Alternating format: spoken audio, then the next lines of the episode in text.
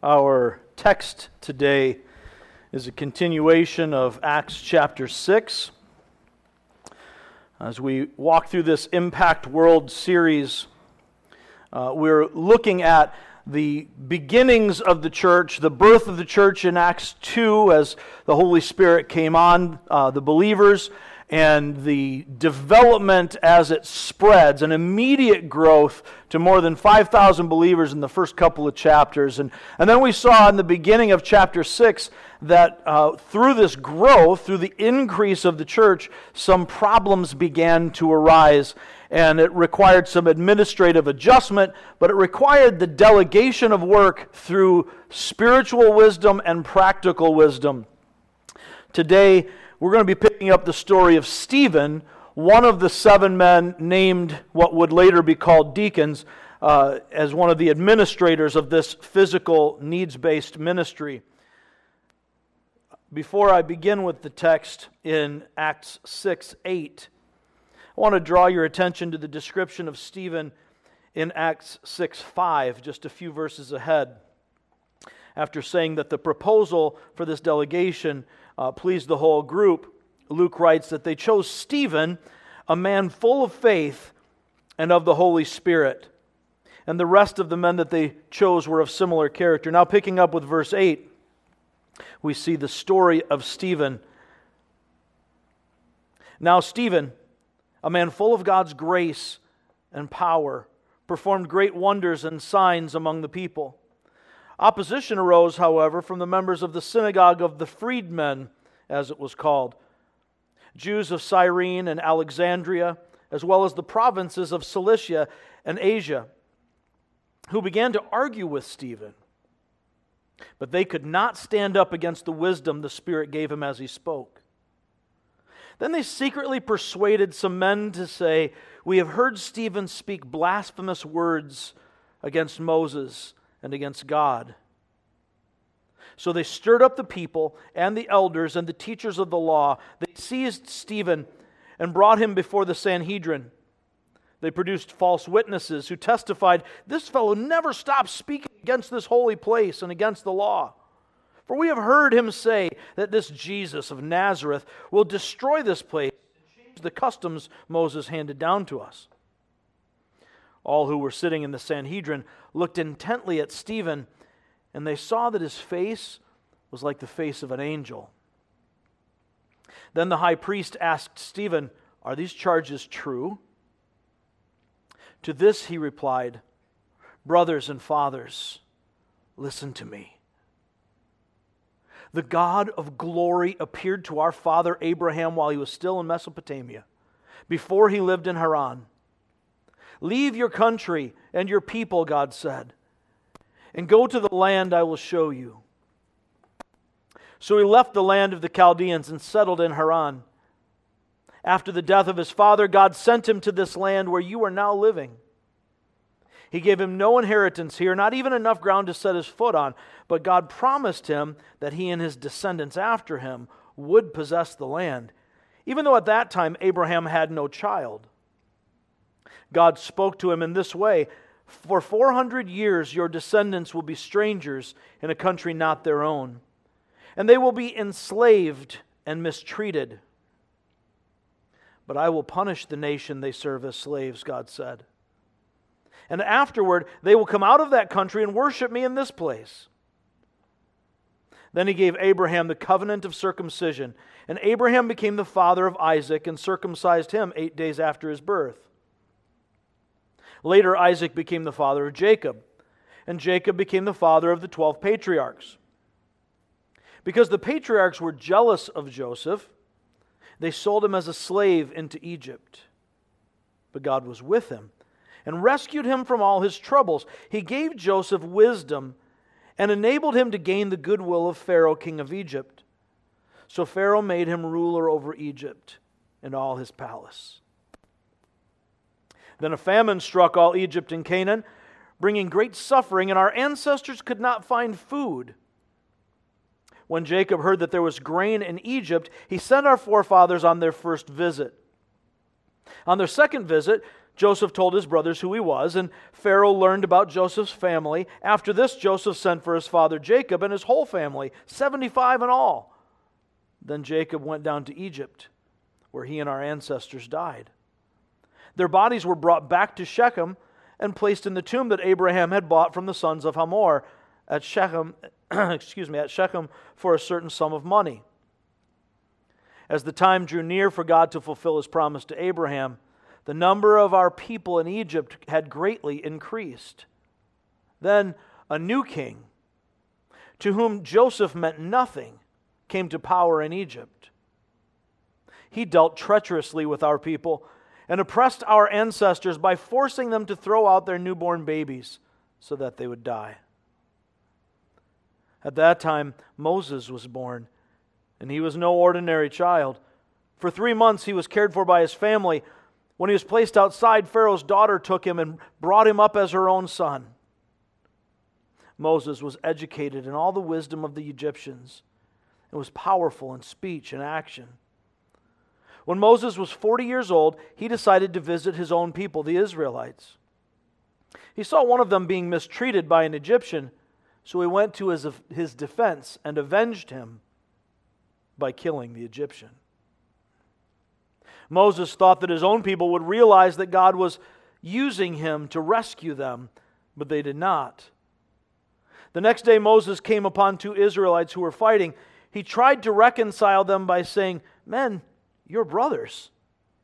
Why do you want to hurt each other? But the man who was mistreating the other pushed Moses aside and said, Who made you ruler and judge over us? Are you thinking of killing me as you killed the Egyptian yesterday?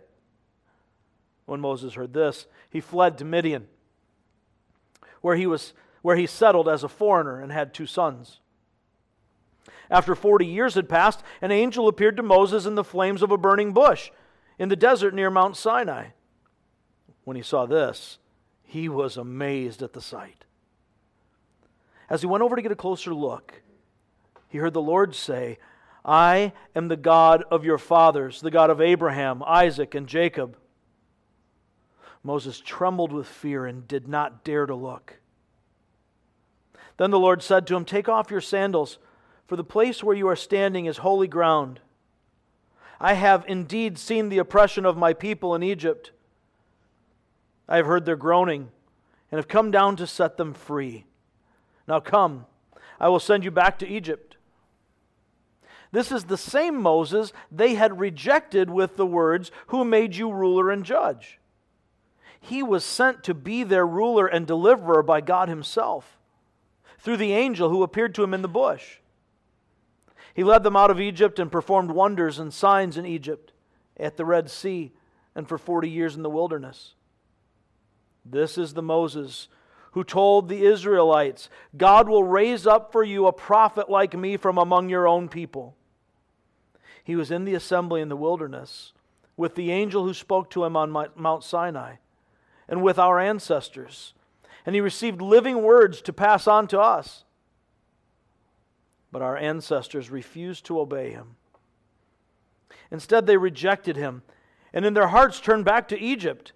They told Aaron, Make us gods who will go before us. As for this fellow Moses who led us out of Egypt, we don't even know what has happened to him. That was the time they made an idol in the form of a calf. They brought sacrifices to it and reveled in what their own hands had made. But God turned away from them them over to the worship of the sun, moon, and stars. This agrees with what is written in the book of the prophets. Did you bring me sacrifices and offerings 40 years in the wilderness, people of Israel? You've taken up the tabernacle of Molech and the star of your God Rephan, the idols you made to worship. Therefore, I will send you into exile beyond Babylon. Our ancestors had the tabernacle of the covenant law with them in the wilderness. It had been made as God directed Moses according to the pattern he had seen. After receiving the tabernacle, our ancestors under Joshua brought it with them when they took the land from the nations, the land, uh, that when they took the land from the nations, God drove out before them. It remained in the land until the time of David, who enjoyed God's favor and asked that he might provide a dwelling, dwelling place for the God of Jacob. But it was Solomon who built a house for him. However, the Most High does not live in houses made by human hands. As the prophet says, Heaven is my throne, and earth is my footstool. What kind of house will you build for me, says the Lord? Or where will my resting place be? Has not my hand made all these things? You stiff necked people. Your hearts and ears are still uncircumcised. You are just like your ancestors. You always resist the Holy Spirit. Was there ever a prophet your ancestors did not persecute? They even killed those who predicted the coming of the righteous one. And now you have betrayed and murdered him. You who have received the law that was given through the angels, but have not obeyed it. When the members of the Sanhedrin heard this, they were furious and gnashed their teeth at him. But Stephen, full of the Holy Spirit, looked up to heaven and saw the glory of God, and Jesus standing at the right hand of God. Look, he said, I see heaven open and the Son of Man standing at the right hand of God. At this, they covered their ears, and yelling at the top of their voices, they all rushed at him, dragged him out of the city and began to stone him. Meanwhile, the witnesses laid their coats at the feet of a young man named Saul. While they were stoning him, Stephen prayed, Lord Jesus, receive my spirit. Then he fell on his knees and cried out, Lord, do not hold this sin against them. When he had said this, he fell asleep and Saul approved of their killing him. Let's pray. Father, your word is heavy sometimes. As we look at this story, and we see this man full of grace and power, who embodies the Christian ethic, the Christian ideal. We see also the first martyr of the church. Lord, help us today to see what your Spirit reveals to us in the text. Father, keep me from trying to be glib or to entertain. Protect all who hear from mine or any other human opinion. Help us by the illumination of your Spirit to rightly understand your word, to rightly apply it to our lives, that we might rightly reflect the reality of Christ in our everyday living, in every relationship you give to us, whether good or bad I pray this in the name of the one who took the brunt of your wrath in our place. The name of Jesus Christ. Amen.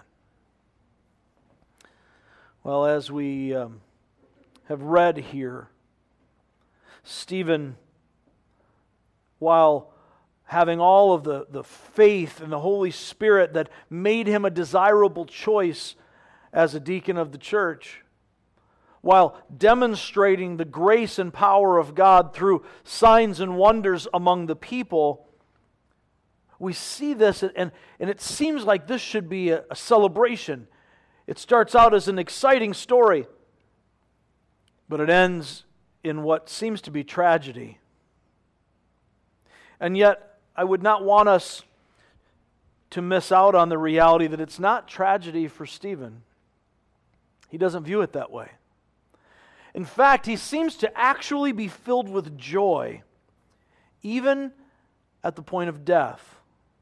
He's so consumed with the reality of who Jesus is, with the gospel of Christ being made manifest in his life as he reflects that reality, that all of this persecution doesn't faze him. If you think for a minute Stephen didn't know what was coming, then you're not paying attention to what we've been reading. All who have been following Christ know that they are following the righteous one of Israel, the Messiah, God in flesh.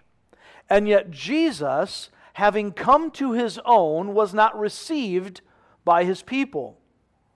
Instead, as he spoke truth, as he promoted righteousness and goodness and peace, and he called people to love and to repent from their sins, to turn from their way to God's way, that they might find God's mercy and be made his children and part of his kingdom, they raised false witnesses against Christ. They opposed him. And when they could not beat his wisdom, when they couldn't trap him with trick questions, they finally decided they had to eliminate him. So they brought false charges against him, and they convinced false witnesses to testify. And they charged Jesus with blasphemy. And they crucified him. If you think Stephen didn't know that's what was going on, then you've just joined us and haven't read the rest of the story. Stephen knew full well what was happening. When, when he began to preach among the people, and preaching wasn't his primary job, his primary job was to distribute food to the widows.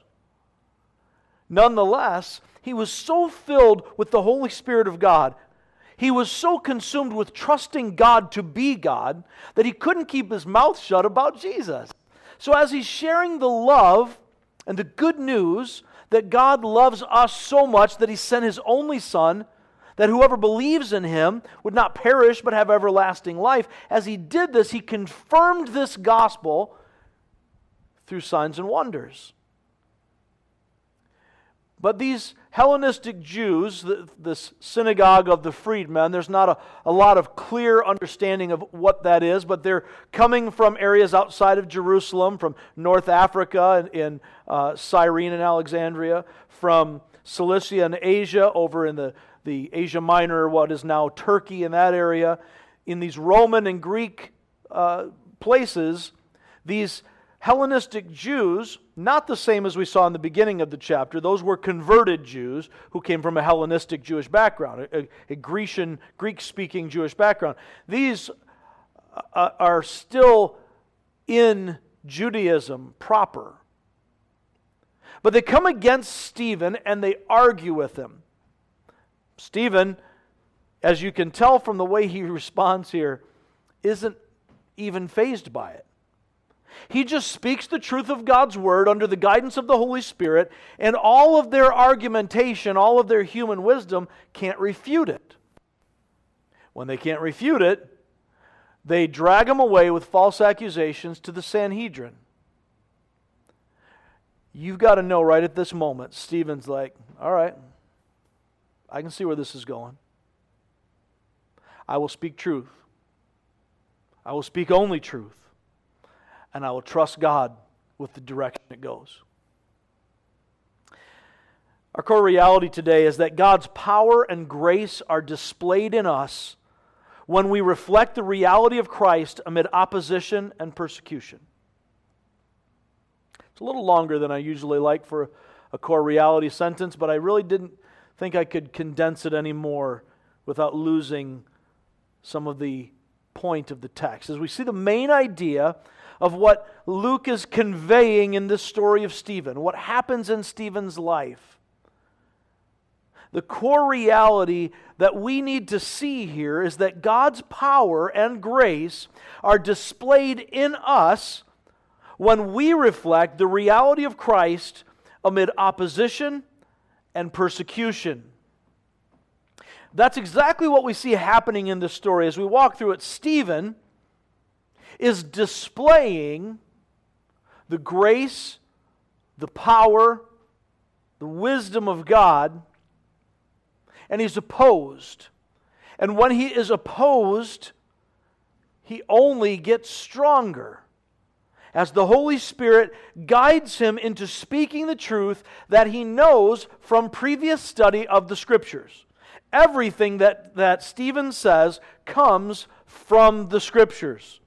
He's connecting the dots through the Old Testament, and we don't have time to really work through this in detail today, though I would love to because it's so much fun. But if you read what Stephen says, about every fourth or fifth sentence sounds like he could be talking about Jesus, like he could be talking about Messiah. All through the Old Testament, we see this foreshadowing of what will come in the righteous one. Before we ever even get to the specific prophecies about Christ, we see his glory revealed in glimpses throughout Israel's history. So he takes what he knows from the scripture, and under the guidance of the Holy Spirit, he speaks this to them. It's interesting that he continues to connect himself to it. There's no separation. It's our father Abraham, our ancestors, our forefathers. And he continues to show this common bond between them in the law of God in the Old Testament scriptures until he comes to the place where he finally confronts them with their sin. Now, every gospel presentation worth its salt must at some point confront us with our sin. We have to see the truth of God laid out. We have to understand that He has sent His righteous one to take our sins, that we might become His children, that the one who knew no sin, 2 Corinthians 5:21, became sin for us so that we could become the righteousness of God. But at some point in every gospel presentation, we must be confronted with the reality that we are, in fact, sinners, separated from God. And we must choose, we must choose to receive Him. He's offering us life, He's offering us freedom and salvation, and we must respond. There must be a confrontation. When Stephen does that here, he's no longer making the offer that he's making in the gentleness and power among the people as he does signs and wonders. This is more of a condemnation. Much like Jesus did with the religious leaders, he was very gentle with unbelievers. He was very gentle with pagan Gentiles who would turn from their wickedness to him. He was very patient, but to those who received the law, who were teachers of others, his patience was greatly shortened. Because they should know. They are purporting to tell the truth and yet they're rejecting the truth that's right in front of them. That's the stiff necked attitude that we have. Before I continue, I just need to pause and say this is the issue that we face every day. It's not that we need some magical understanding of the scriptures that we can't get. It's so hard to understand. God gave us the scriptures to reveal himself, that he might be understood. Yes, some things are difficult to understand, but the vast majority is clear. As Alistair Begg loves to say, the main things are the plain things, and the plain things are the main things. We see what is clear, and we stand on that. And the rest that God makes less clear is a secondary issue, even a tertiary, a third level issue. When we focus on keeping the main thing the main thing, then the issue is much less about what we don't understand about the Scriptures than it is about obeying what we do understand. This is the problem that we face all the time, you and I. You and I, as believers, we have the Word. We study the Word so that we know the Word. The problem becomes will we live the Word? Will we receive it? And surrender ourselves, submit ourselves to God's authority through His Word. That's what Stephen does. He lives his life submitted to God's word and the guidance of the Holy Spirit. Because of that, he lives with grace and power, and it's demonstrated in this scene. You know, this is the only scene we get of Stephen. Stephen is a prominent uh, person in, in church history. We see, you know, if you grew up in Sunday school, you learned about Stephen being stoned. We talk about that story, but this is it. He gets a chapter and a half of the scripture. And he is so focused on Christ. He so values the reality of who God is. This isn't some religious concept he's trying to figure out how he can adhere to. Not some sincere uh, suicide bomber kind of thing. This is a guy who is so caught up in the reality of what he's got here that he knows that no matter what it costs him in this life, he has an eternity with the Father. God's power and grace are displayed in us when we reflect the reality of Christ amid opposition and persecution. Stephen reflects the reality of Christ, even as they're throwing stones. Knowing it's coming, he stands with power. As it's happening, as the stones are in the air, even striking his head and body, before he loses consciousness, he displays a Christ like grace that cannot come any other way than the Spirit of God moving in our hearts. Let's take a look at some points to ponder. As we look at this story, each of these different points comes out through the story, and I think each of them has a pretty easy and clear application to us today. First off, we see that the gospel always brings opposition. The gospel always brings opposition. As we look at the beginning of the story in 6, verse 8, we see that Stephen is doing amazing works among the people, confirming the authority of his message in the same way as Christ in the 12. What's it say? Now, Stephen, a man full of God's grace and power, performed great wonders and signs among the people. As he does this, he he performs these signs among the people that are confirming the authority of his message. It's the same pattern that Jesus followed, it's the same pattern that the 12 used.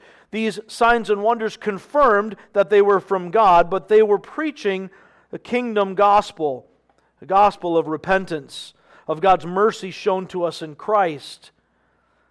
And then we see, as it continues in verse 9, opposition arose, however, from members of the synagogue of the freedmen, as it was called, Jews of Cyrene and Alexandria, as well as the provinces of Cilicia and Asia, who began to argue with Stephen. Jesus told us that we would be persecuted. Turn, you keep Acts 6 marked, we'll be coming back to this, but turn back to the book of John. If you're in Acts, I'm just going to turn the page a little bit. If you go to Luke, you went a little too far. We're going to look at John chapter 15. One of the frustrating things of having to preach to an online audience is I don't get to hear your pages turning. So I hope if you're watching that you are also turning pages. If you're on an electronic device, I couldn't hear it anyway, but but notice in, in John chapter 15, starting with verse 18, Jesus says this to his disciples If the world hates you, keep in mind that it hated me first. If you belong to the world, it would have loved you as its own. As it is, you don't belong to the world. But I have chosen you out of the world. That is why the world hates you. The gospel always brings opposition. If the world hates Christ, and Jesus says that as given, history backs it up, it's not religion that the world hates. There's lots of religious people. There are a lot of religions. Some are respected, even endorsed by governments. Religion isn't the problem. It's Jesus. I've been watching uh, uh, a very um, family friendly, God honoring show on television recently, and um, I, I, won't name it because it'll feel like I'm accusing it. I like the show. But there are lots of references to Scripture and lots of references to God, but it's a conspicuous absence of the name Jesus Christ. Occasionally, Christ will come up in a hymn or a song. But the name of Jesus is offensive to a world based audience, to a mainstream audience. The fellows from Duck Dynasty have made a reputation on their Christian values, and people loved their show, except for when they actually prayed in the name of Jesus Christ. They were encouraged, pressured by the network to remove that. Go ahead and pray. Just don't say Jesus when you pray. They refused. Sorry. We pray in the name of Jesus. That's what we do. Take it or leave it. The world is offended by the gospel because the world is offended, offended by the Christ of the gospel. If we are Christ's followers, then Jesus says the world hates us as well. If you think that that is not true, then you are rejecting the words of Christ, not my words, his. The gospel itself always brings opposition. He continues actually in John 15 20. Remember what I told you a servant is not greater than his master. If they persecuted me, they will persecute you also. If they obeyed my teaching, they will obey yours also. They will treat you this way because of my name. For they do not know the one who sent me. It's a powerful reality to recognize that persecution is the lot of the Christian. The gospel always brings opposition. Cultural Christianity is the opposite of opposition. It is conforming to a comfortable Christianized version of acceptable religion. The gospel, however, is ontologically, at its essence, countercultural. Jesus says, Die to yourself. It's an upside down kingdom where the first are last and the last are first, where the strong are made weak and the weak are made strong. It's not a political revolution, it's not socialism or communism or any other kind of ism. But it sure ain't capitalism either. The reality of all of this is that the gospel says all of your world systems are rooted in the world. They're human centered. The gospel, to be the gospel, must always be Christ centered. And if the world hated him, it will hate any gospel that is Christ centered.